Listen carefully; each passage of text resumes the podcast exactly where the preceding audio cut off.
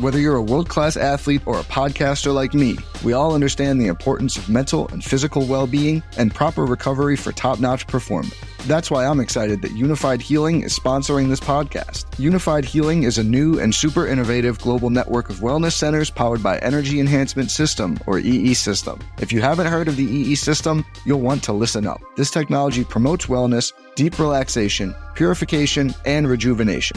At hundreds of locations across the globe, access to a center is easy and affordable. Interested in experiencing the EE system technology for yourself? Go to unifydhealing.com slash bluewire to learn more and find a center near you. That's U-N-I-F-Y-D healing.com slash bluewire. No material or testimonials on the Unifyd Healing website are intended to be viewed as medical advice or a substitute for professional medical advice, diagnosis, or treatment. Always seek the advice of your physician or other qualified healthcare provider with any questions you may have regarding a medical condition or treatment and before undertaking a new healthcare regimen, including EE system. Welcome to the Action Network Podcast, the number one show for the invested sports fan. All right, here we go.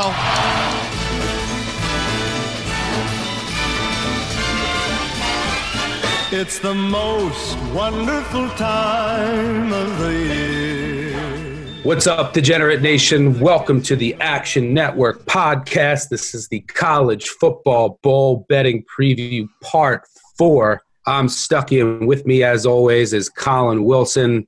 Uh, I'm ready to argue over this college uh, football championship line, and uh, but but the, but it's set. We have, and we're going to go over the games quickly, and then we're going to get to a ton of bowls, bowls all through New Year's Eve, New Year's Day. We're going to get to a lot, but we're also going to talk, uh, you know, just a, we'll touch on the college uh, football national championship opening line, which is in like I don't know, 30 days or something.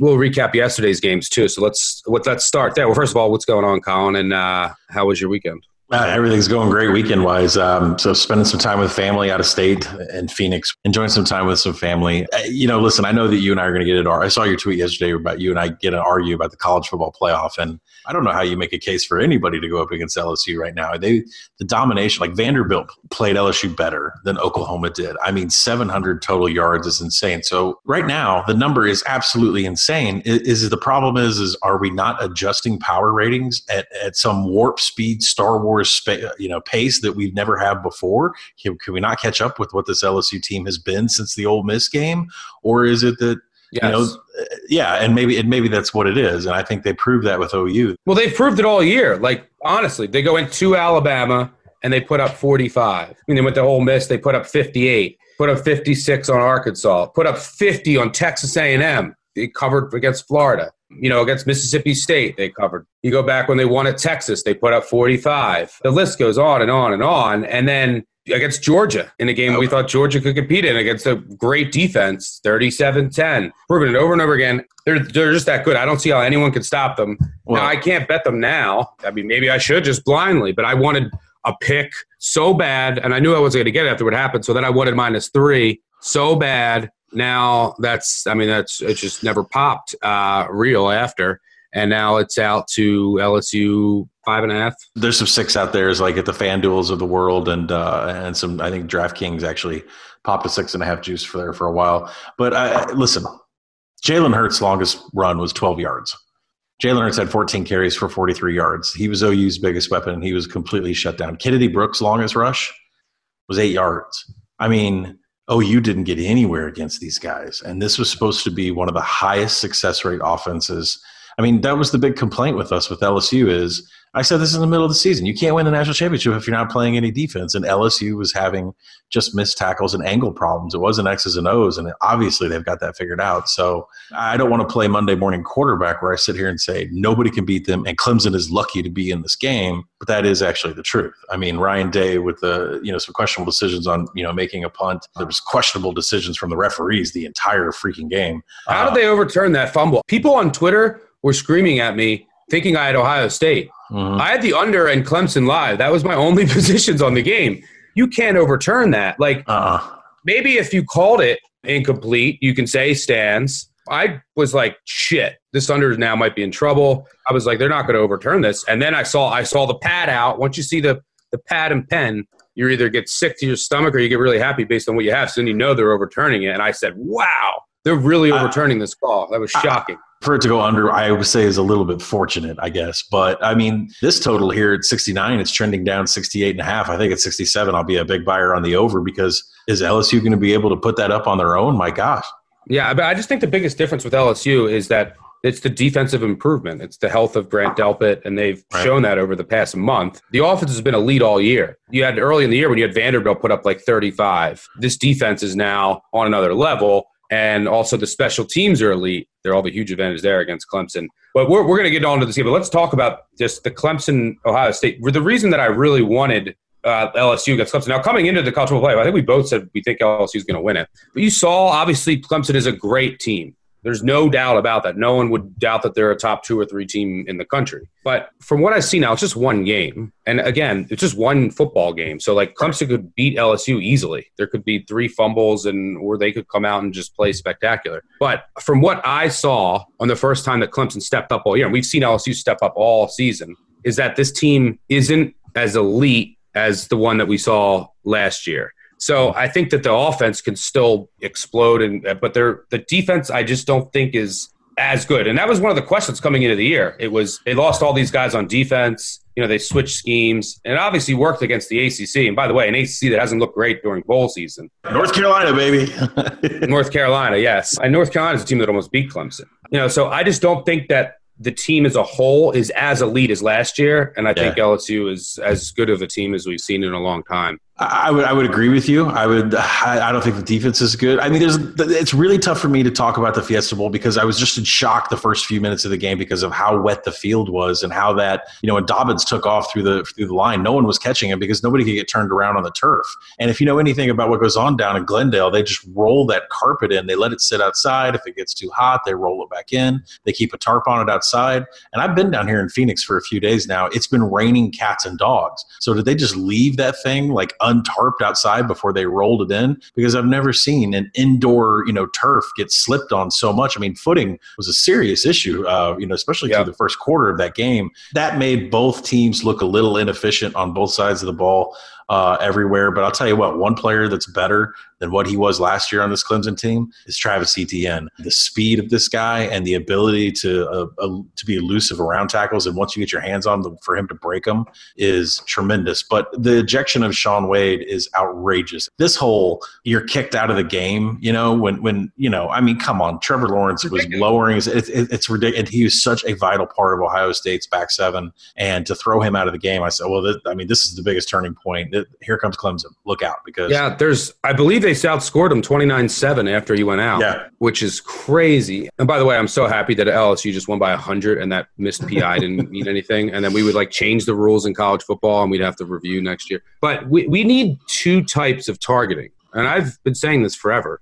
Like there are targeting calls where you're like, dude, that's fucked up. You got to go. What the, like, that- the OU, what, what what the OU secondary guy did, Yeah. uh, that that was Yeah. ridiculous. That was stupid and ridiculous, and you should be kicked out. Yeah, there's some like when you launch at, at uh, your head and like a missile at a quarterback's head after release. Like there's some where everyone, it's like the bar test. Everyone in the bar goes, "Oh wow, you got to throw them out for." it." And by the way, stop making these kids do a perp walk. They work their whole lives to go, and then they got to leave the they've got to leave the fucking field. They can't even sit without their shoulder pads. They're watching it on a TV on a bench. Like there's some drunk bet, homeless better. So that's ridiculous. Then there needs to be another rule where you say, okay, we do have to worry about player safety and it's just 15 yards. That's it. The guy stays in the game. So I, I think there just needs to be a distinction between the two types of potential targeting hits.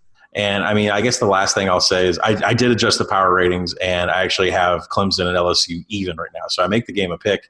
And you and I both said this. We thought that it would come out to be like an LSU minus one, especially if there would be some sort of blowout scenario if Clemson made it in. But there's so much money. I mean, I, I was texting a couple bookmakers in Vegas, and they got more action, two way action on it than they could ever expect. Uh, the limits, you know, I think were fifty thousand dollars over the counter, and they were taking limit bets yesterday. And obviously, they took a bunch more LSU for it to jump up this high. I don't know at what point we're going to have to say, listen, you got to take Clemson. This number is way too high. I know that number is going to be six, six and a half, seven. Once it gets there, I don't know how you don't play Clemson, but with, Do you want to get in front of this train? I, I don't know if I want to get in front of this train. Look, So- I downgraded Clemson, but I upgraded LSU again. I gave them uh, just a bump on a bump because I, I can't bump them enough. So I actually make LSU now over a field goal, but I still just love them and can't see them losing.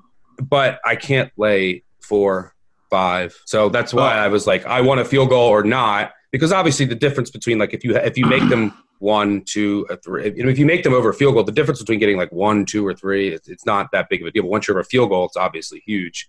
I moved him four and a half points. And for people that don't keep power ratings, this isn't week one. This isn't week two. It is a massive adjustment this time of year. I mean, it's it's unprecedented. And listen, I, I tweeted this out yesterday. I'm not trying to give credit to other people that bust their ass on power ratings and stuff.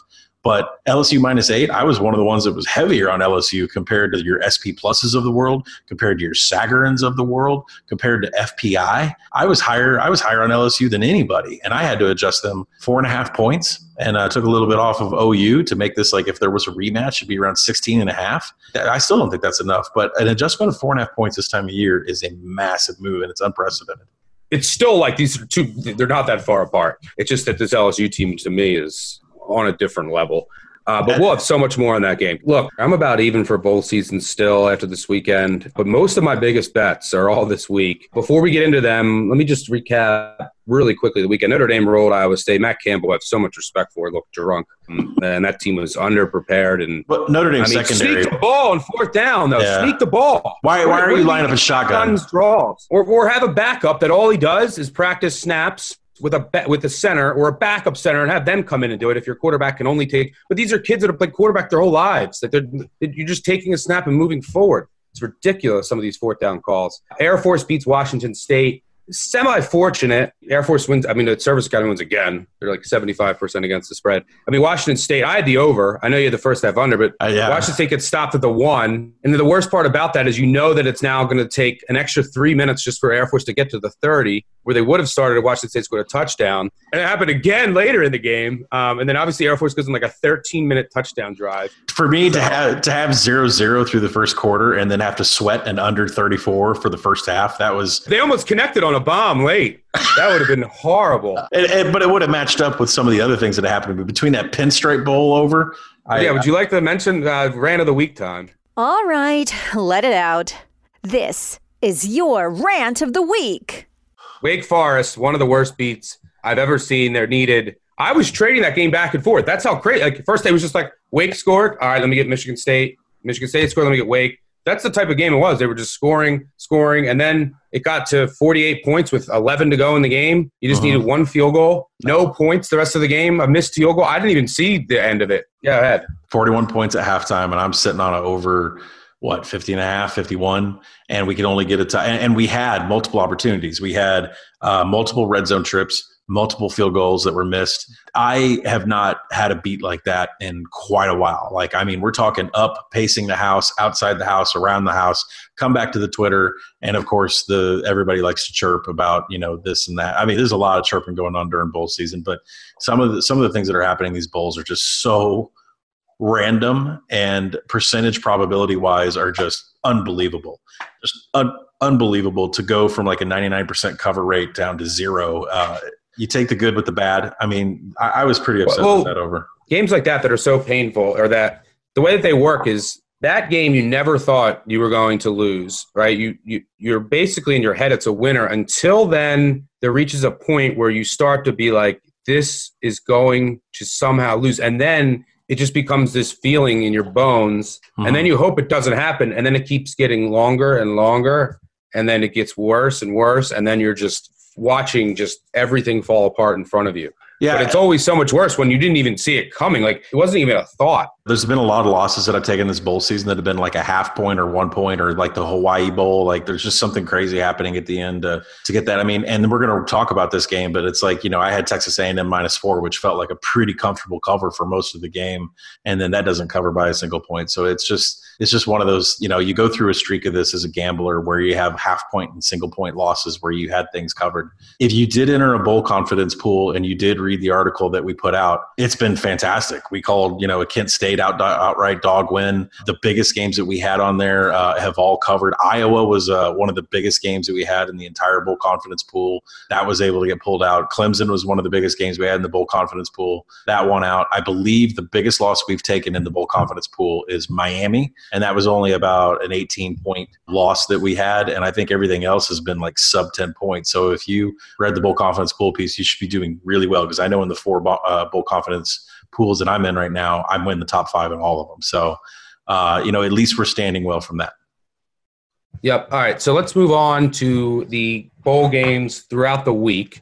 Uh, we'll cover everything through Thursday. We've covered a little bit of Monday on the last podcast, so we'll just go rapid fire here. Western Kentucky minus three uh, against Western Michigan. This is in Dallas at noon Eastern on Monday, over under 54. Do you have anything here? Yeah, I definitely. I mean, I like Western Kentucky in this game. Uh, Tyson Helton uh, being named Conference USA Coach of the Year. I like this game. I, I probably liked it a little bit more, but it's kind of steamed over three and a half. So I would probably look at the under on this game because Western Kentucky's been a defensive team the entire season. I mean, they only average just a little bit over 20 points themselves, but the defense has really just been lights out. And I, this is a MAC team that I think that Western Kentucky is going to have some success shutting down. So I definitely like the under in this. I'll probably the, the reason I haven't played the under yet because I think I projected at 51 is because it keeps steaming up. Uh, it opened up at 53 and a half, up around 55, and I'm just kind of waiting. You know, if you want to cross another couple key numbers, that's fine with me. But definitely looks like I'm going to be on the under in the Western Kentucky Western Michigan game.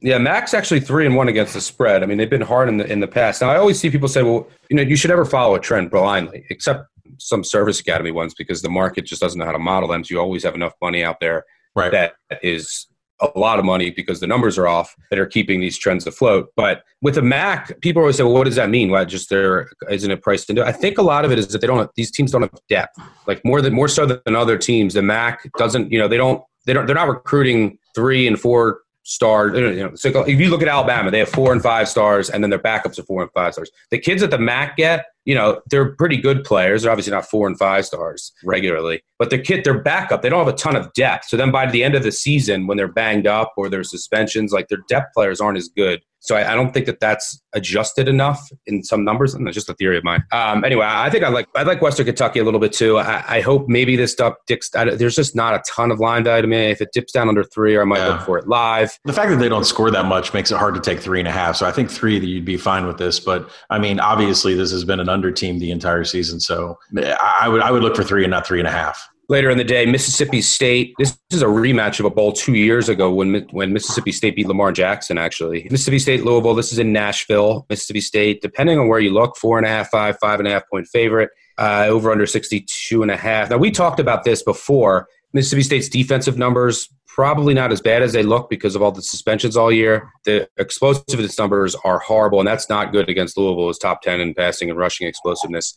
And then also Dantzler, their best corner, is out. On the other side, Mississippi State should be able to just run it at will. They're a great running team, and, and Louisville's rush defense is horrendous. I think they're 123rd in the nation in yards per rush allowed. But my main concern here is motivation. So there's only a couple games. There's like usually about eight to 10 games where I'll factor in motivation, where I think that, all right, I can maybe use this to either keep me away from a game, which I did with Miami, or push me over the edge on a game. Now, so far, it's only been a couple, and I think I'm like two and one in those games. Like I used it with Central Michigan and San Diego State. Obviously, failed there. Kent State that worked. Pushed me over the edge on Washington. You know, kept me away from Miami. So sometimes it's hard to quantify, but here I think it could be an issue because I know Louisville will care, right? Like Satterfield will have them ready. This is a team that won two two games last year. Now they're playing an SEC team in a bowl, so I think it'll matter to them. It's important to the program. Mississippi State, I think they're the more talented team. The only thing is here, do they care? And does the fight, there's a fight in practice where the defensive player knocked out quarterback Garrett Shrader, who was going to start. Now Tommy Stevens is starting. Does that signify that there's something going on with this team and they're literally fighting each other, knocking the quarterback out with their fists? Does that worry you at all? Because I know by the numbers you like Miss State. Yeah, I do like Mississippi State a lot in this game. I don't know if that fight and, and knocking out the quarterback is a signal of we're hungry to uh, achieve something here in the program, or we are just a bunch of misfits that can't seem to have any discipline whatsoever in the program. And Joe Moorhead's just being too nice to everybody. And uh, I mean, that could be it. I, I, I don't know. We'll see. I mean, the, the, every time we talk about Mississippi State, we have to bring up the fact that there was an eight game suspension for a number of players that they had to cascade through the season. And here we are having these kinds of things happen in practice. I don't know. Moorhead needs to have have like a sheriff come in and run his practices and help run his program because it just seems like there's something going on internally all the time with this team. From an X's and O's standpoint, I love Mississippi State in this game. Kylan Hill is going to play. He uh, declared for the NFL draft, but he's going to hang on here. He's going to try to become Mississippi State's single season uh, rusher for all time. You know, for Louisville, they are predominantly a run team. They are, I think, top five in the nation in rush rate. Uh, they love to run the ball, and they've lost their uh, left tackle, uh, Mekhi Becton. He is going to go to the NFL draft. He's projected to be a top 10 pick. He is considered the best run blocker in the nation, and that is Louisville's identity. Really, is running the ball with the kind of quarterbacks, the number of quarterbacks they've had under center this year. Uh, they love to run the ball, and they're going to miss their best run blocker. So I think Mississippi State's got the certainly has the upper hand in this game, and I'll be backing them. If this gets a little too high, I might look at Louisville with some because Mississippi State to me, you know, there should be some points in this game too. So I might just look to see if I can get a really good number live. But right. then again, if Mississippi State comes out and goes up seven nothing, then that means that you know they might care and come out focused. So that's the kind of dance you have to do. The thing is, is that Mississippi State way more talented. It just comes down to motivation, and we'll see. Because there's been a couple times this year, early in the year, where they just look like a corpse. Now it's gotten better at the end of the year, but we'll see whether or not that shows in this game is TBD. Uh, also, at the same time on Monday afternoons, we have two bowls kicking off the same time on Monday afternoon. Should be like that every December. We're going to talk about Cal, Illinois. Cal mm-hmm. is a mm-hmm. six and a half point favorite here, over under 44. Look, when this line came out, I said I think S and P and a couple projections had Illinois a, a few like a five point favorite. So I, th- I said when this line comes out, like Illinois is a paper tiger, right? They're just they got lucky with turnovers all year. I mean, this team is is smoke and mirrors. We said it all year long. Uh, mm. They were extremely lucky, and you know I don't believe in this team at all. And then Cal on the other side, really good defense. But by the way, their Ashtyn Davis, I think, is their, their star safety. He's out. He's out. Their other another safe senior safety is out. So this Cal defense might not be as as good, especially on the back end, as they normally are. And I think the offense is better than their numbers because when Garbers is in the offense, it's a different story. And I think they were six and zero or five and zero with him, and then like two and five or one and five without him. It, which makes me want to look a little bit at the over. Um, now it's steamed up from 41 and a half up to 44. It's obviously crossed a you know a couple key numbers here, especially if it gets to 44 and a half, 45. But at the Cal, I made it six. So I wanted to get Cal, and I was hoping for a generous line here. Not happening. Uh, I lean a little bit to the over. Not sure I'll get involved pregame. How about you? Yeah, I have taken over 43. Uh, and really, it was uh, Illinois' downfield passing is going to take advantage of the fact that Ashtyn Davis and the Cal secondary is out for injury, but there's multiple other suspensions in the back seven for, for Cal. And I think that's going to open up for Illinois to score some points here. You mentioned Chase Garbers. He did lose his second leading wide receiver to one of those suspensions, but there's eight other receivers that have at least uh, 10 receptions on the season. There's a lot of targets that he's hit. Uh, so I think this is a game where kind of people are kind of thinking it's going to be a low amount of points. That's kind of how you feel about Cal football, and and they know that Illinois is kind of a fraud, but there's going to be points scored here. Holes in the secondary for Illinois and Brandon Peters to exploit. Cal is going to be able to put up points of their own. So I definitely like the over in this game. Fair enough. Uh, by the way, all we have previews on all these games on the Action Network. Uh, .com and the Action Network app. Uh, all right, that night we have one game Florida, Virginia. Florida's a 14 and a half point favorite over under 55. Uh, these two teams are snailish, which is something to keep in mind from a pace perspective. One thing to mention with Florida, by the way, Dan Mullen is excellent as a favorite. He's uh, 48 and 34 against the spread uh, as a favorite in his career.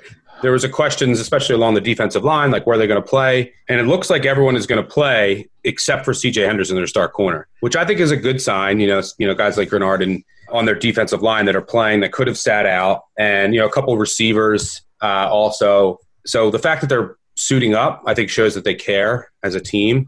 And you know, when I look at this game, it's it's I don't know if Virginia can slow down Florida's passing attack, and that's what I think this might boil down to. Um, what do you see here? But I mean, to me, though, is that I make the line 14. I make, I make the line 16 and a half. So I am actually looking to hop on Florida if we can get it dipped down to 13 and a half and 13. And there is some love in the market for Virginia. Uh, but I don't see it and I don't understand it because Virginia struggles against teams that can throw it deep and can contain Bryce Perkins.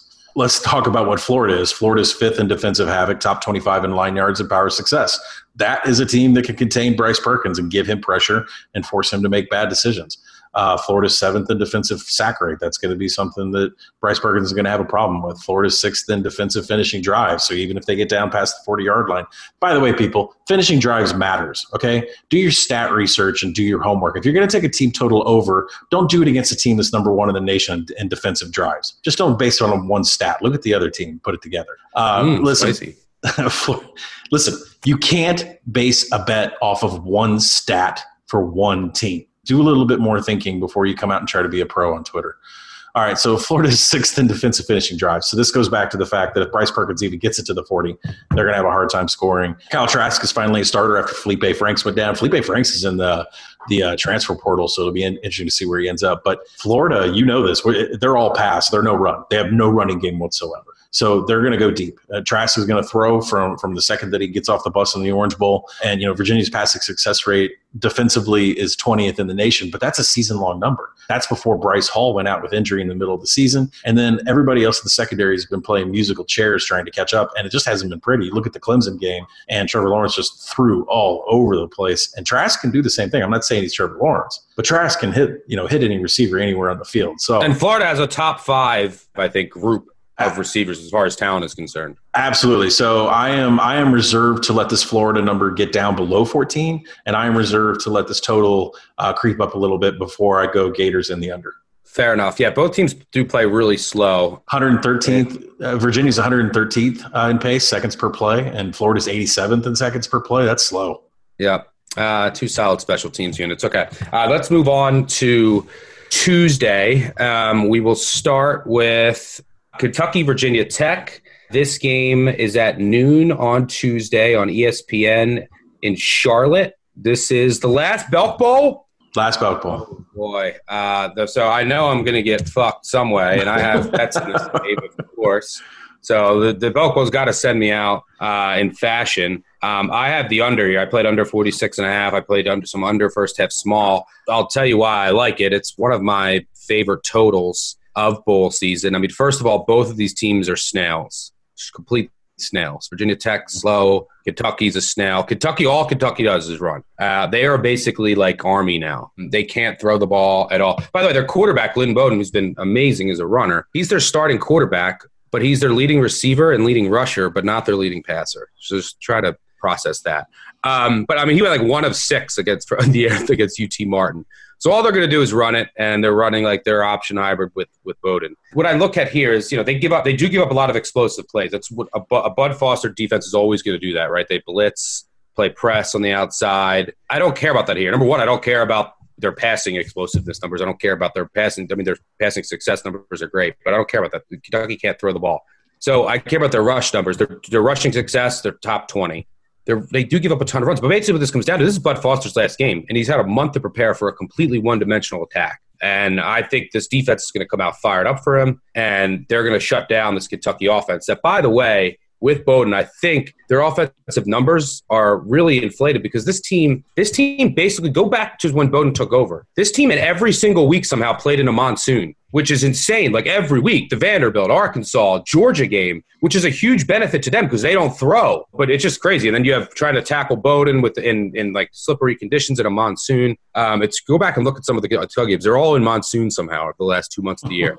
so I do think that Virginia Tech is going to really slow down Kentucky's attack. Foster's going to have them ready. You know, on the other side of the ball, Virginia Tech, they can't run the ball at all. It's a team that's a you know 96 in rushing success rate, 102nd in rush explosiveness. So basically, you know, they, their offense has been a lot better with Hooker at, at, quarterback, and you know they're top 10 in pass explosiveness. But what does Kentucky do really well? Well, they have a they have a really good defensive line that can get to the quarterback, top 10 in sack rate. By the way, Virginia Tech's 109th in sack rate on the offensive line. That's one of their biggest weaknesses, their O line. So I think they're really going to struggle with this huge Kentucky defensive front that can get after the quarterback. But Kentucky's secondary is their strength and their pass defense. Uh, their weakness is their you know their their linebackers and run D. So I, I, think that the Kentucky defense matches up really well against Virginia Tech. And on top of that, like I said, they're both snails. And on top of that, these are two of the better punters in the nation. So when they're punting, they're going to be flipping the field. And you saw how important that was last night with Clemson, Ohio State, until Clemson scored like an 80 yard touchdown in one second. But at the time, it was nice. But I love this under for so many reasons. That's my case. I can't disagree with you. I mean, I took Virginia Tech on the opener at minus three. Uh, and it's for everything that you talked about, this being a one dimensional offense that uh, Virginia Tech has had success against, uh, you know, in, you know, top 25 in line yards 17th in stuff rate. And really, the name of the game for Virginia Tech's defense is get to Lynn Bowden Jr. before he gets out of the backfield. Virginia Tech will have massive success if they can play in the backfield of Kentucky because they do give up explosive runs. So, you know, if Bowden Jr. is able to get to the line of scrimmage, he's, he might break a big one. But I mean, everything that you talked about, uh, I agree with you on the under. The problem is, is I had it projected at 51. So if it ticks up a little bit, I'll consider an under. But I think it's it's priced uh, right now to where it's taken into account that these two teams can cancel each other out what they do well. The Hendon Hooker, you know, thing. It, eighth in passing explosiveness. He's he's been fantastic. He was uh you know ten touchdowns to zero interceptions until they had the Virginia game where he had two interceptions. You know, listen, Virginia Tech's been successful against dual threat quarterbacks. They were against Georgia Tech, but they weren't so much against Bryce Perkins. Bryce Perkins had a, a a great day moving the chains and beating the Hokies to get to the ACC championship game.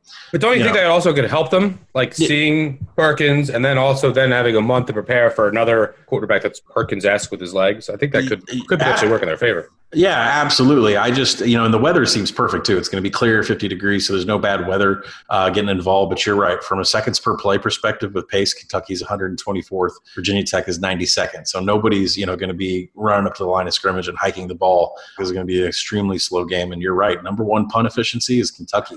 Uh, Virginia Tech's 35th in punt efficiency, but Kentucky's punt return efficiency is like 73rd. So it is definitely an under game. Uh, I, I, wish it wasn't so much farther lower than my projection. Uh, or else I'd be on the under two. I'm going to stick with Virginia Tech. I just I, I, believe in Hendon Hooker. He was able to hit a 50 yard pass in five of the seven games that he played. I mean, we can talk about how terrible the ACC is, but it's just impressive how this kid can connect deep. So I'm going to stick with my Virginia Tech side, uh, and I'll look for a way to play the under as well. Watch the Virginia Tech offensive line. It's why I think Kentucky can contain this offense. And I think the same on the other side. You have Virginia Tech's punter, Oscar Bradburn, I think he's an Aussie, was a semifinalist for the Ray Guy Award, and Max Duffy, Kentucky's punter, won it. So you have two Ray Guy semifinalists punting in this game, one of the winner. All right, let's move on.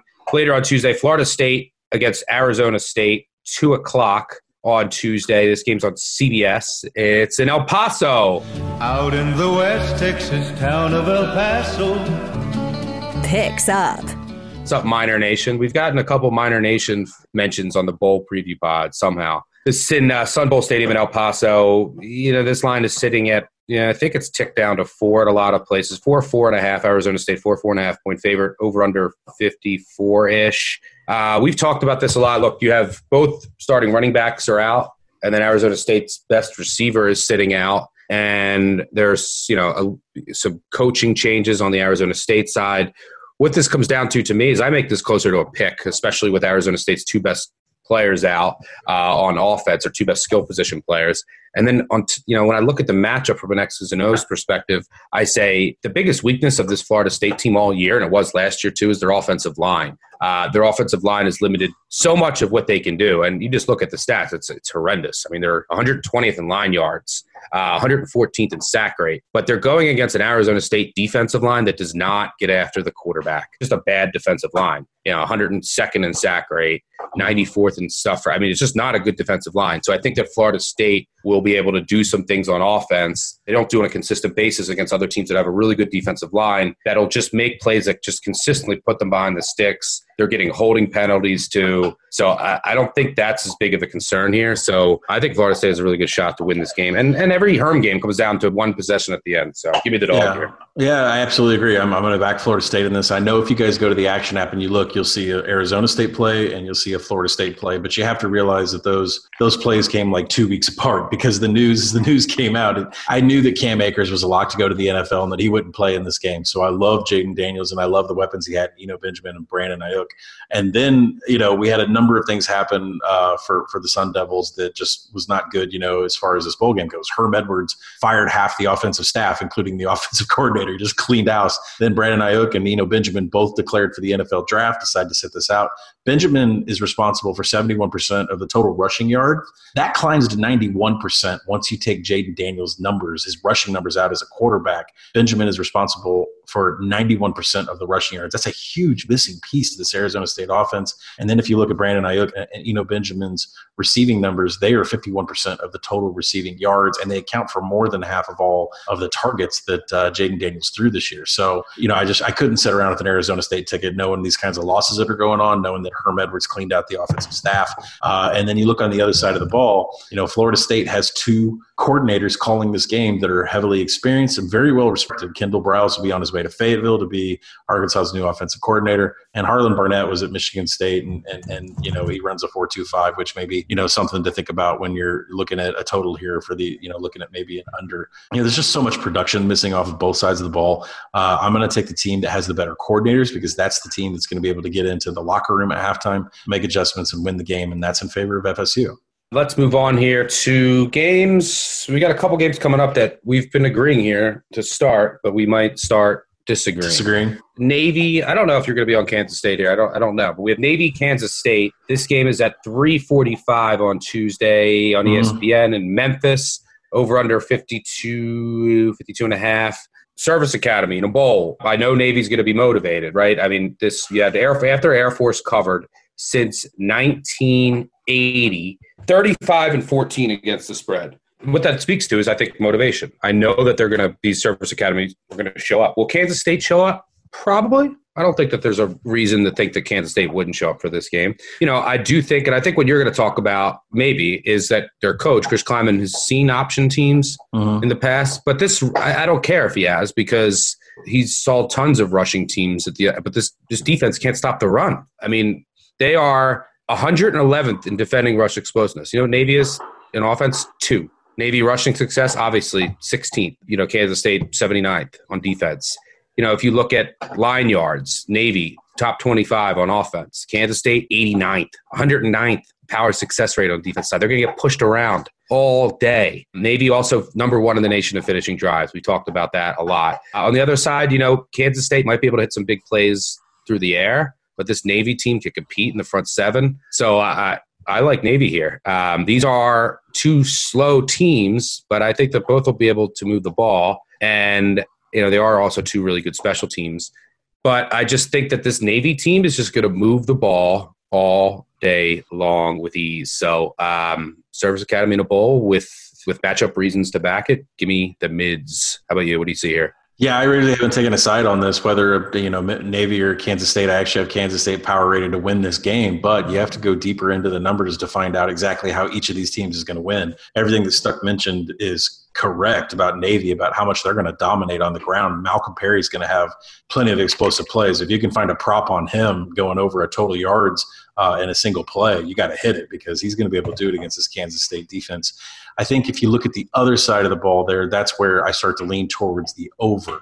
You know, Kansas State does not throw the ball very much. They're actually a very run dominant team this year, but when they do throw the ball, they are 46 in passing success rate, but they're 32nd in pass explosiveness. You want to look at the biggest weakness in Navy? They're 119th in defending pass explosiveness. They can get beat deep. Now, Kansas State doesn't throw it very much, but you got to think that, you know, Klieman threw in the, the tape of what Notre Dame did, or the fact that SMU was able to put 28 points up through the air.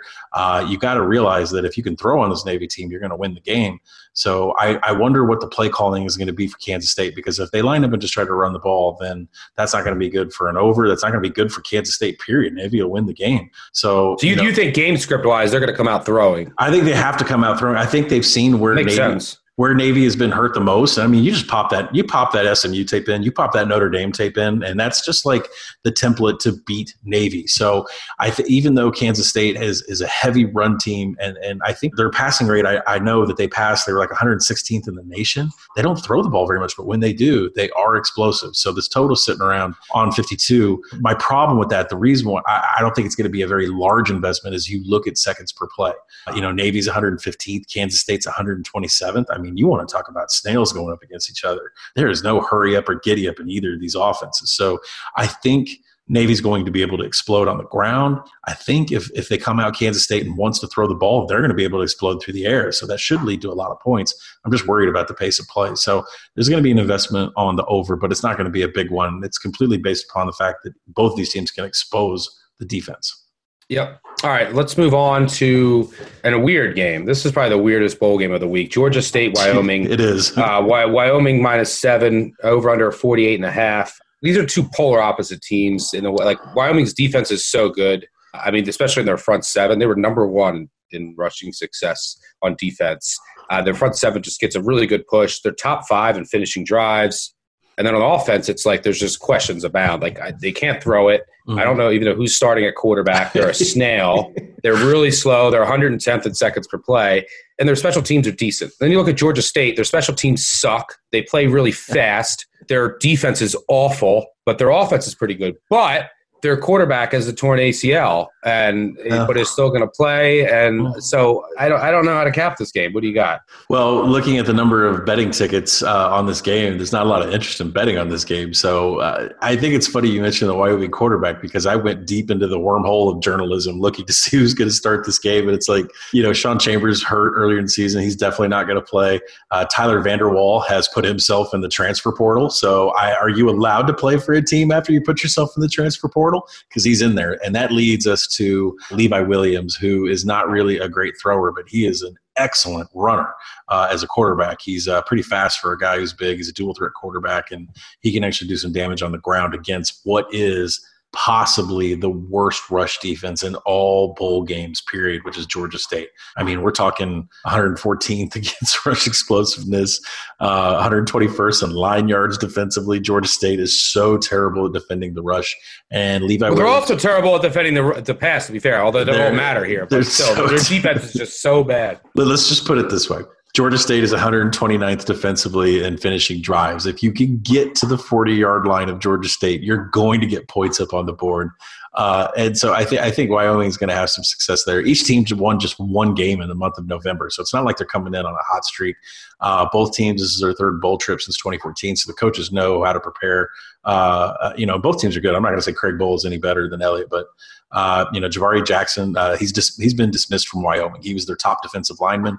He had seven tackles for loss and three sacks, so that's you know a big plus for Georgia State. Although don't look for Dan Ellington to run anywhere because, as Stuck mentioned, he's playing with a torn ACL and he's been doing it for a while. So he's going to be more you know extremely immobile, a, a statue back there in the pocket. Their, their offense, I don't know if it's the same like with him. You know, it's, not. because It's like not right. against Georgia Southern, they put up ten points, uh, four point five yards per play. Like again, they played South Alabama the week before. They put up twenty eight, but that's South Alabama. Um, Right. Uh, What I want to do is that we talked about the contrast in tempo here. Georgia State is 18th in the country in seconds per play, and Wyoming is 110th. We know how slow Wyoming is. But how fast was Georgia State running the offense with Dan Ellington's torn ACL in that game against South Alabama and when they needed it against Georgia Southern? So I think there's going to be maybe a deeper dive between now and New Year's Eve, uh, maybe me going back to see exactly how fast Georgia State was running plays with Dan Ellington's torn ACL. Did that change whatsoever? Uh, that Yeah, so they're going to go slow. This is this is an underplay. completely an underplay if they go slow. So it's it, it's up to me to go back to look through the box score. If you see me put an under in, it's because I can see that the Panthers' last two games were running as slow as possible because of the injury to Dan Ellington, although he didn't play in the last game. So Yep. All right. We'll put we'll add that to the preview. Um, so we'll take a look Mm-hmm. and look at their pace and add that to the full previews. We have previews as I mentioned out for every game. All right. Let's move on to a game I know we're going to disagree on. Texas, Utah. This line is sitting at seven over under fifty five. This game is on New Year's Eve. It's seven thirty Eastern. I'll be down in Naples for New Year's Eve. And uh, it's New Year's Eve, amateur night. I guess I'll have to go out to dinner with my girl or something. But and then I'll be parked on the couch just drinking. is I it go out is it the worst eat. holiday? Is New Year's Eve like the worst holiday for you? Like I mean, Valentine's Day is tough because it's like right in the heart of college basketball conference play, and you're trying to figure Right. some stuff out. So I'll go with that. All right. So this line's sitting right at seven ish. Uh, I've been over this a million times. I, I think that Utah, in a way, was a I think might have been a little bit of a paper tiger. You know, they were just blowing out all of these horrible teams, and they, you know they could have easily lost to Washington, but they were just trucking everyone, and it looked really impressive, crushing Oregon State. You know, Arizona State and their fifth string quarterback. You know, Cal and you know their fifth string quarterback, whoever they were playing. Then Arizona and whoever was playing a quarterback. I mean, just all these games. I'm like, I look back, I'm like, eh. And then you know against Oregon, they didn't look impressive. They got crushed. Texas, meanwhile, has dealt with so many injuries all year, so I think that they're probably going to be as healthy as they've been all season. Uh, you know, I don't know how much Utah cares. The motivation is a question here because they were so close to winning and getting into the college football playoff. You know, winning a Pac-12 championship. Now you're going and you're you're not even playing like a major bowl. I mean, you're playing Texas. You know, in Texas. So I think Texas will be up for this. This is a spot where Herman has historically had his team up for. We can go into all the stats about him as an underdog. Uh, but it also looks like Collin Johnson is going to play. Duvernay is going to play. So I just think this Texas team is a little un- undervalued. I know that they'll care, and I, I'm just not sure good shot here. Utah might come out a little flat. But you're gonna you're gonna tell me all about the number and why you love Well, Ute so bad. I mean, yeah, I do make Utah minus 10 and a half. And, and generally I would pay attention to that and say that we need to take this number here on, on a key number of seven. And, but the problem is, is Utah has a bunch of missing pieces from the secondary, including Julian Blackman. But I mean, there's, there's a couple other pieces that they've lost. That's huge. Did you watch the Oregon game right after he went out? Blackman is as big to the Utah secondary as Shaun Wade was last night to Ohio State. That's how big of a he's such a huge havoc maker on this team. For the fact of him not to be playing, it really ha- ha- I have a little bit of pause on back at Utah here. You know, Zach Moss and Tyler Huntley are playing in this game. They should be able to take advantage of what's been a soft Texas defense the entire year. I mean, it, it matters that Tom Herman fired his defensive coordinator and he demoted his offensive coordinator to quarterback coach. So I'm not really sure who's calling plays on both sides of the ball. Uh, but you know, you're right. Duvernay and, and Collin Johnson playing, and that's a huge threat to the Utah secondary. Uh, Ehlinger had plenty of success hitting those guys downfield, and he can take off and he can you know run on third down. Although the front seven of uh, Utah looks like they're going to play, and they're one of the f- most ferocious in all of college football. But it looks like you know if Herman decides to just pass all day, they're, they're going to have plenty of success. Uh, you know, the total is shy of what I projected 61. Uh, you know, Utah's missing pieces in the secondary. Kind of makes me want to make this look at the over because I do like that Zach Moss and Tyler Huntley are playing as a soft Texas defense, and Utah is missing its secondary pieces that are the most important. So I think for me right now, the play that I want to have is the over. Uh, I, I, may consider Texas and joining you at seven. Oh, baby. L- listen, you have to throw the power ranking out. When I can feel it coming in the air tonight. Utah's secondary was so important to their success this year, and and to be missing all the, I mean, more than more than just Blackman. There's other players that aren't playing for them. So, uh, you know, there may be a Texas play that goes in on the app, but I definitely like the over. Ring in the new year with the horns with me. All right, so that is the that will be the last game of 2019. Um, let's move on to 2020 on New Year's Day when you're all sitting around hungover on the couch. It's a great day to just lounge and eat and enjoy some college football. We will get things started on Wednesday, January 1st with Michigan, Alabama. Uh, there were some questions about who would be out for Alabama. It looks like their entire offense is going to go. Obviously, not Tua. You have Mac Jones in there. Uh, but on their defensive side, Diggs is not playing as well as the other corner, as well as Lewis, their outside linebacker. So defense takes a little bit of a hit.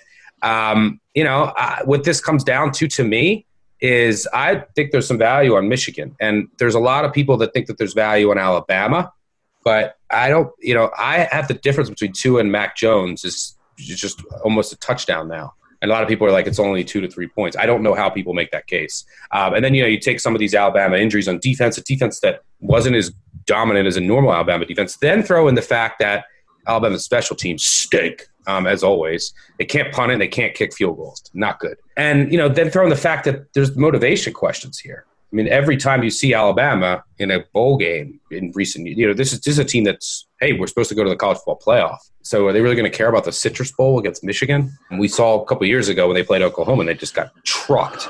So I think there's motivation questions here. I think Michigan will obviously care. This is Alabama. You know, this is Harbaugh trying to just get a huge win. So I think they can have some success moving the ball. This is an offense that improved dramatically throughout the season in a new scheme. So, you know, with another month of prep, I think that's only going to help that offense even more. So uh, I like the Wolverines here. You agree? Yeah, yeah, yeah. I like Michigan here too. Uh, the motivating. By the way, this thing won't fucking move over off the seven. I just want to get a No. seven and a half. again. Yeah, I'd love to get a seven and a half too. And I think that's what's kept me hesitant on this is that I do want to take the Wolverines here.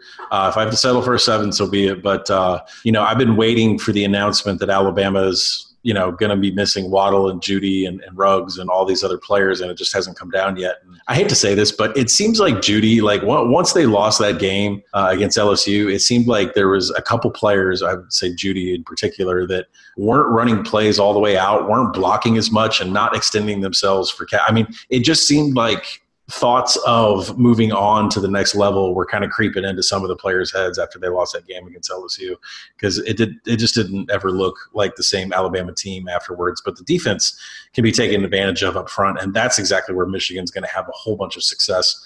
If you listen to the motivating factors for Michigan, they're completely prepped up to come down and win this game. Harbaugh knows that he's got to get he's got to get one of these victories. I mean, you've taken New Year's Day losses to what South Carolina to, to you had some pretty embarrassing losses to the SEC. you know, Michigan has it in the trench offensively to take advantage of this really soft defensive front for Alabama. And then on the offensive side of the ball, uh, you know, uh, Don Brown running uh, what he does in the secondary has burned him in the past against Ohio State. So it's interesting to see if he goes man or if he goes zone here against Alabama and Mac Jones. I make the projection on this for Action Network at, at, at five. So I think there is value. We get in the term value here, which means I think the number will move. I think there's value on seven. Uh, I think it'll possibly dip as we get closer to, to kick. So I think if you can get a seven or a seven and a half, that's the play to go. Uh, I like the under in this game because if I like Michigan in this game, that means they're going to dictate pace and they're going to grind it out. And and uh, so I like the under and I like Michigan on the points. Yep, I agree on the Wolverines. All right, let's move on on New Year's Day to a, another SEC Big Ten matchup at one Eastern. Uh, so we'll have two of them going at the same time. I'm sure Twitter will be electric to bring in the new year uh, with the SEC versus Big Ten. Two games at the same time. Alabama, Auburn. That's pretty, be a nice early afternoon slate on the couch. Uh, so about Auburn, Minnesota here. Auburn is, and both of them are right around the same spread. Auburn is a seven, seven-ish point favorite uh, over under 53 and a half. This thing is ticked up a little bit. Um, you know, when I look at this game, I say, Bo Nix season in full effect. I think both teams will care. Um, so I don't think this is a an Alabama scenario. Um, it's not like Auburn had, you know, was like, hey, we're going to win this game. We're going to go to the college football playoff, you know, and I think that they're still a really young team. Um, Nick Coe's sitting on one of their star defensive linemen, which is something to note. You know, if you look at from a, a total perspective, I said, all right, Auburn. I don't think that they're going to be able to pass much against this Minnesota secondary, which is their strength on defense. And I, I think that they might be able to run a little bit, and that's where they're going to focus. And then on the other side, Minnesota is a snail. Uh-huh. But you know, they, I really like the Auburn defense, but Auburn does play really fast. So I was struggling with this total. You know, I was trying to figure out a player, but I'm going to make the number kind of around. I actually made it closer to where it opened around 51, 52. Now it's a 53 and a half. I was trying to make a case for the under. I couldn't.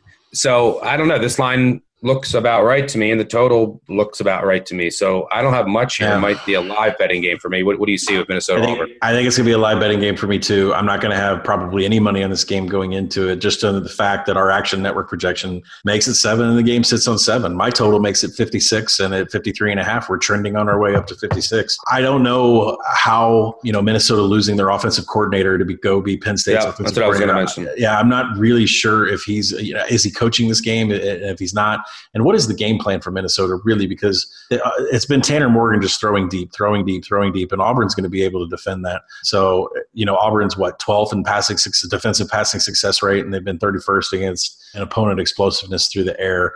And you know, a big there's a big mismatch here in Havoc too. I mean, Auburn's top 20 in Havoc, and they still got Derrick Brown on the defensive line. Uh, and, you know, and, Minnesota hasn't been the best at protecting the ball. Not to mention Minnesota's offensive line is. I mean, that's one reason that got them in big trouble this year. Their offensive line's 112th in sack rate and protecting Tanner Morgan, which is shown when they've stepped up in level of competition. Uh, and even though Auburn isn't the best sack rate team in, in, in the nation, they are still an SEC defensive line with Derrick Brown, who's going to be top 10 in the NFL draft. Uh, so that's definitely something to look out for. The biggest matchup on paper that I can see is that Minnesota's top 10 in finishing drives offensively, and Auburn is top 10 defensively in finishing drives. So it's going to be a real battle there to see if Minnesota can get points up. For me, this that's is, basically what, what it came out to me is that that I think will determine the total.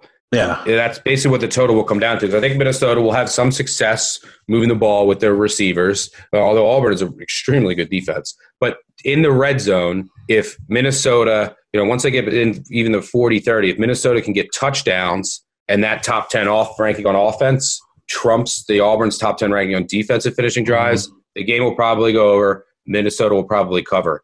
If Auburn is stopping them, all, the game will probably go under. Auburn will probably cover. And the reason for that, reason why that's even bigger is Minnesota's field goal kicker stinks. Um, nope. So if they're if they're stopping Minnesota, you know, at the 20, 25, and then you're getting missed field goals on top of that, there goes the total and the, and the spread. Everything is determined right right in that zone. And Minnesota special teams is horrific. They're 93 in special teams SP plus, 106th in field goal kicking, 121st in kickoff return, 101st in punt return. Minnesota special teams is pretty bad, and they can't protect the quarterback. They can't protect Tanner Morgan on the offensive line. So I think that's a real reason for me to just stay off this game. Yeah, yeah. The Auburn offensive line should be able to get a push up front. Um, that is the the weakness of the Minnesota defense. But I agree, the number is about right. It'll come down to those those red zone. I mean, once Minnesota's in Auburn territory, what happens? Right. Uh, all right. So let's move on to uh, the third game on New Year's Day. Uh, this is the Rose Bowl at 5 Eastern. They should have staggered that Mich- the Michigan, Bama, and Minnesota Auburn, by the way. Mm-hmm. I was around some family that recorded a game and they wanted to wait and start watching the game at halftime. And that, I mean, have you ever tried to live bet a game when, when your family decides they want to be have it on delay and, and just watch it later so that they can skip through commercials? It was, it was a lot of fun. That's hilarious. I, I could never do that. I'd, It was I'd, be, I'd be looking. I'd be looking on the app, and you have to stay off Twitter. You have to throw your phone out the out the window. Um, And you have to be social with your family. yeah, uh, it's brutal. All right, so Rose Bowl, Wisconsin three point favorite over Oregon. Uh, over under 51 and a half. Here's the game where I think we'll disagree. I mean, what this comes down to to me, uh, these two teams are mirrors. Like everywhere I look, I'm like, these are, you know, two really good defenses, uh, two, you know, extremely solid offensive lines. You know, they, I, they just everywhere I look, I, I, you know, Oregon does play a little faster than Wisconsin. I mean, Wisconsin's one of the slowest teams in the country, 128th in seconds per play. They're both shitty special teams, but you know, wherever I look, I just think that these teams are so evenly matched, and that's why I have it, not surprisingly, as a pick. So that makes me want to back Oregon just because I'm getting a field goal. Now, if it was two and a half, I probably wouldn't Right. like it. But I think these teams are so evenly matched across the board. You know, like one the biggest weakness of Wisconsin's defense, defending rush explosiveness. Oregon's not really explosive running, and then everywhere you look on Oregon defensive side, they match up well with Wisconsin. Like it's, I mean, this is just a, it, it's just like a when an immovable force meets a fuck. What is that saying? That's the wrestling term. It's the irresistible force against the immovable object. Hulk Hogan and Ultimate Warrior. Yes, there, there it is. Uh, all right, so this is like when an immovable object meets an unstoppable force. That's what it is. Irresistible force. Okay. Well, I think it's unstoppable force versus immovable object in non WWE terms, but whatever. You get my point. So these teams are just it's a coin flip to me. So I just want to take the three, but I don't have any like strong conviction as to like, all right, this is the difference. And maybe you know one of the things that I, I think at the end of the day, I would take Herbert over Coan, but I mean Herbert has lost a couple of his weapons this season, and uh, I think that it's hurt their offense a little bit. But this is basically what it comes down to: is this is such an even matchup to me that, that I make the line exactly a pick. I think you do too, right? Yeah, I make it a pick, and that's why I was able to get on Wisconsin at a pick when bowl lines first opened. And uh, you know, now that it's out to three, when it gets to three and a half, for those of you that are able to get Wisconsin pick, I'm going to come back and take Oregon at three and a half if it ever gets there. Uh, and But, but, really, but you make it a pick, and then you played Wisconsin a pick. Were you Yeah. playing that because you thought it would move, or do you like I- something? I absolutely thought the market would move in the direction of Wisconsin, so I was happy to take it at a pick and then make a decision later on whether I'm going to come back because there's a lot of players on both teams that could have declared for the NFL. Coaches could have been on the move. I mean, so, so much happens between these bowl lines first come out to the time that this was going to be played on New Year's Day. Uh, a lot of news could have came out, but I was going to be coming back on Oregon anyways. Once it got over a field goal, I just knew that the market was going to move that way. But like Stuck says, I mean, I think these are two very well evenly matched teams. Uh, to me, the the reason why I played Wisconsin, not only because I thought the market was going to move in the direction of Wisconsin, uh, I did it because I knew that they would have an advantage in running running Jonathan Taylor because Oregon is 50th defensively in stuff rate, they're 59th in sack rate, they're 29th in power success rate, and they're 27th in line yards. Guess what? Wisconsin is better in all those categories on offense, which means Jonathan Taylor is going to be able to get the ball, get to the line of scrimmage, and he's going to be able to pick up two or three yards. And that's a huge difference. That's for Wisconsin. What sets up Jack Coan for him to be throwing on standard downs, for him to be throwing on third downs, is he's going to have good field position in regard to the first down marker every single time on Wisconsin's drives. I expect him to be in standard downs a lot more than I expect him to be in passing downs, uh, just because of those stats. And if you go and look at You know, Oregon, they're 128th in field goal efficiency, 111th in SP plus special teams. Uh, so I was comfortable laying Wisconsin at the pick, but I am saying I am coming back at three and a half on Oregon. Yep. I mean, Wisconsin special teams are terrible too, but not not yeah. as bad. All right. Um, let's move on to the last game on New Year's Day, and this is a game that I love. Um, and if you our moneyline parlay piece will be out by the time you're listening to this. Uh, Baylor is my money line parlay piece, just like they were last year during bowl season. The number one, this is a great spot for Rhule for you trend players. He's just dominant as an underdog, dominant on the road on neutral fields. He's 29, 15, and 1 against the spread or on the road or on a neutral field, 33 and 15 against the spread as an underdog. He's the second, Rhule's, the second most profitable coach among 527 coaches in our Bet Labs database since 2005. He will. I mean, he's just a great. You know, he, he's he's kind of like Herman in the fact that when he's an underdog, he's going to have his troops ready. So Baylor will be prepared here. This is a team that just won. One, you know, what one game a couple years ago. This is a really important game for them for the program. Um, I have no doubt that they'll be ready. Brewer is, you know, if was throwing with the ones yesterday, he's been cleared to play, so I expect him to play.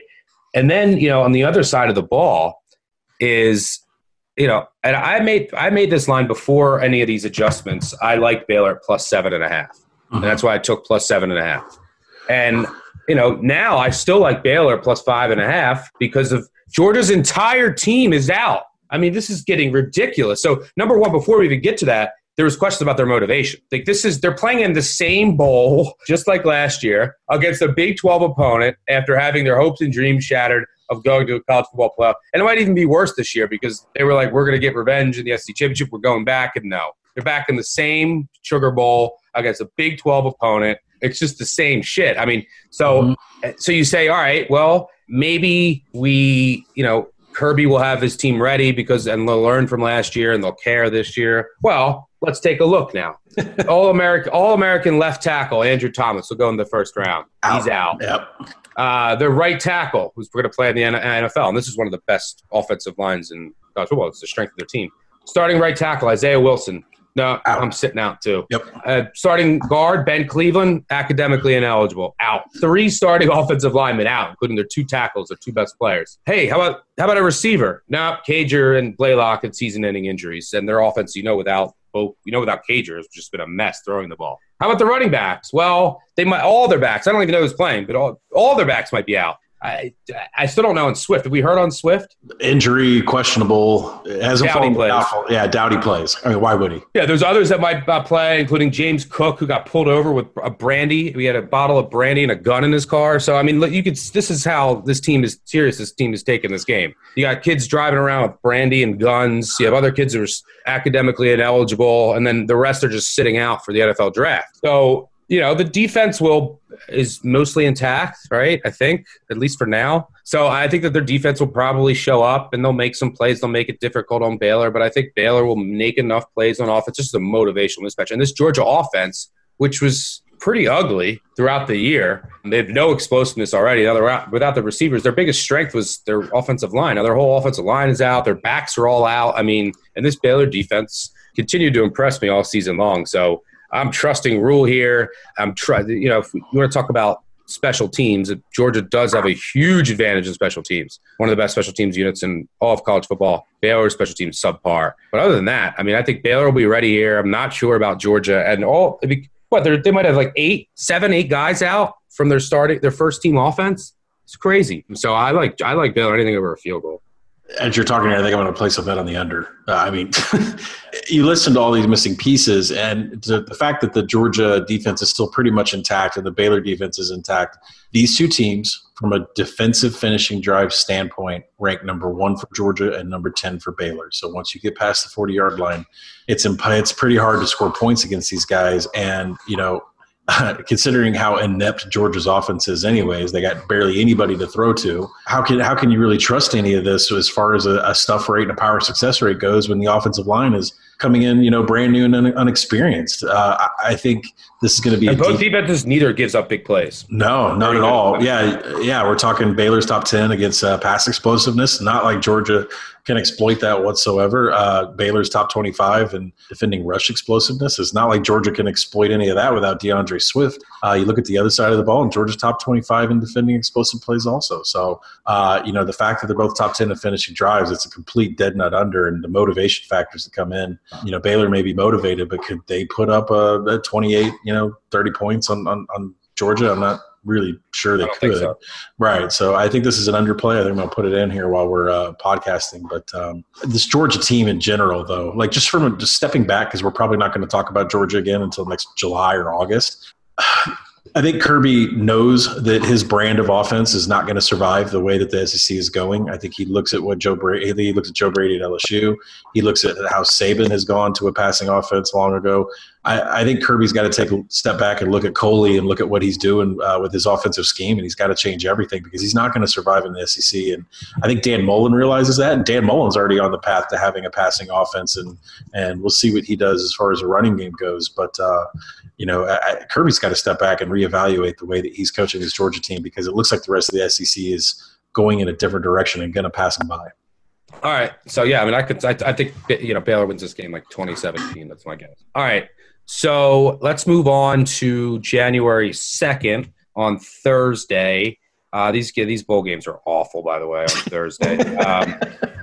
Um, I mean, I would love them if I loved something, but uh, as of now, I still have to dig a little bit on Thursday. I'm pretty caught up through January 1st, but you know, it, let's we'll we'll go through these very quickly. Um, on Thursday, the first game, BC Cincy. This is a three Eastern. Uh, Cincy is laying seven. This is in Birmingham. Uh, you know, the, the thing to note here, but what I found interesting is that, you know, I look at some other projections, they make it higher, you make it lower, and this is kind of right in the middle. Boston College's star running back, now they they are they do have another really good back, but their star running back, AJ Dillon, is going to play in the NFL. He's sitting out. They also had uh, a coaching change. You know, when I look at this BC defense, they their pass defense probably have the worst pass defense among any bowl teams. Well, outside of Georgia State, who's bad at everything. Oh. But their pass defense is terrible. But Cincy's not, you know, they're not a great passing offense. And then on the other side, just how much does Dillon's loss hurt this offense? Uh, it's a really good offensive line that can, I think, get a little bit of push on Cincinnati. So, you know, those are the things that I see at first glance. It is worth noting the Boston College special teams also stink Cincy's special teams are really good, especially their punter. They have a really good punter. And then from a pace perspective, Cincy plays slow, in Boston College, even though they have a really good offensive line, even though they can't really pass the ball, you know, their quarterback's been out for the year. They- They're down to, you know, Grosel they play really fast from a pace perspective. They're top five in seconds per play. Uh, so, you know, this isn't a game from when the Bulls came out that I said, oh, I, I love this matchup. Or, and, and there's some questions with Boston College. Uh, also with Cincy, uh, are they motivated here for this Birmingham Bowl? Uh, I don't know. Odd game to me. Probably stay away. Do you see anything here? Uh, I do think Boston College has the advantage in the trench offensively. They still have the Bailey kid uh, to run the ball, and he's you know at times been effective, and then at times this season he's been completely uh, a no-show for some of these games.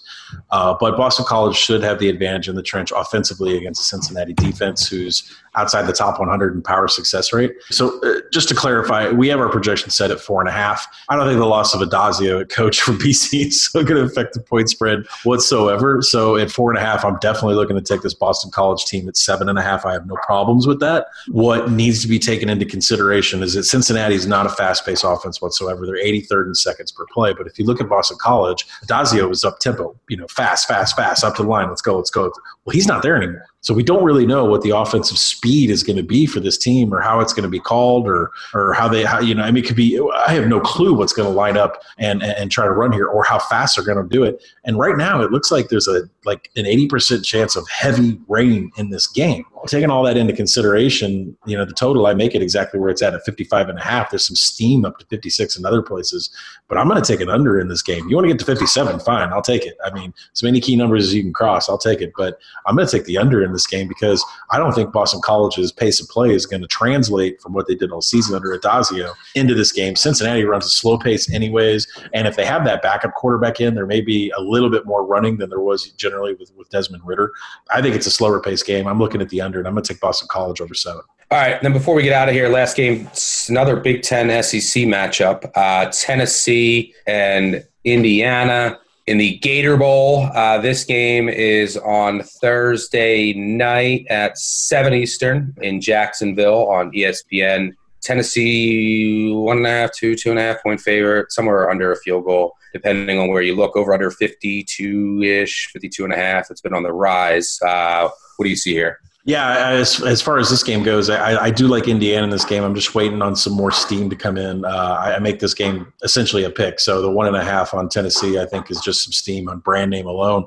Uh, I do like Indiana in this game. Uh, there's but can Indiana beat a team with a winning record? That is the key. like I feel like they just beat every team that's that's a losing record and can never get over the hump against. The when you get to campus in Bloomington, there really should be a sign that says, "Can we beat a team with a winning record?" Yes, that's I mean, um, that's, that's, the question with them. but, I mean, is beating Tennessee really that great? But I don't know. Well, I mean, Tennessee. I mean, they they definitely have a, a tougher strength of schedule. Uh, they rank in the top thirty with what they've had to play in the SEC, which kind of deflates some of the numbers that they have. But they have. And they closed the year strong. You got to give them credit. They closed the year strong. They closed the year strong. But Tennessee's really good at stopping uh, passes over 20 and 30 yards. But that's not really Indiana's game. I mean, Indiana doesn't matter if you know who's in there at quarterback. Uh, they they've really been a highly successful passing attack, but they're not really explosive whatsoever. So I think Indiana's going to be able to move the ball. Uh, I think they're going to have some success on offense. Uh, Tennessee hit and miss depending on who's back there at quarterback as far as offensively it goes. Both these teams uh, have a better defensive finishing drives rank than they do offensive finishing drives. So I'm not sure how uh, how many points there's going to be. Um, but you know, I, I, like Indiana in this. I just like to see the spread rise a little bit more and get some steam. It's going to be one of those things where I wait uh, to see which way the number goes, and Indiana is going to be a buy for me if it gets to three with his projected pick. Yeah, the Tennessee. I don't know how good the Tennessee defense is. They think a lot of their numbers are improved, but if you look, they gave up 50 total points in November. Yeah, but again, four schedule. games. But they played. They played Kentucky, UAB, Vandy. Missouri, and Vandy. So I don't know how much I could take from that. It's quite interesting. They're 114th in stuff rate on defense, but they're 19th in sack rate. Like we can't stop anyone in the backfield rushing, but we can get to the quarterback. I, I mean, yeah. Yeah, I'm going to dig more into this game. We'll have something uh, in our write up. Uh, we'll be back on Friday. We'll be recording an episode on Thursday. Uh, the episode will come out on Friday for the three bowls over the weekend. We'll have updated thoughts on the national championship. We'll also have updated thoughts on the FCS national championship between JMU and North Dakota State. We'll even mix in some updated NFL playoff thoughts for the weekend because next weekend we will be wild card weekend in the NFL.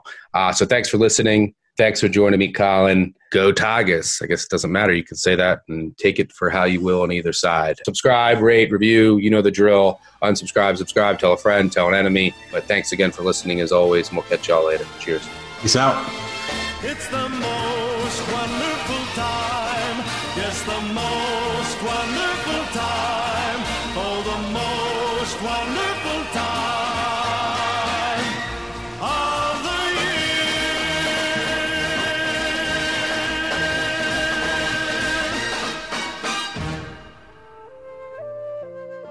If you don't bet on a bowl, does the bowl even exist?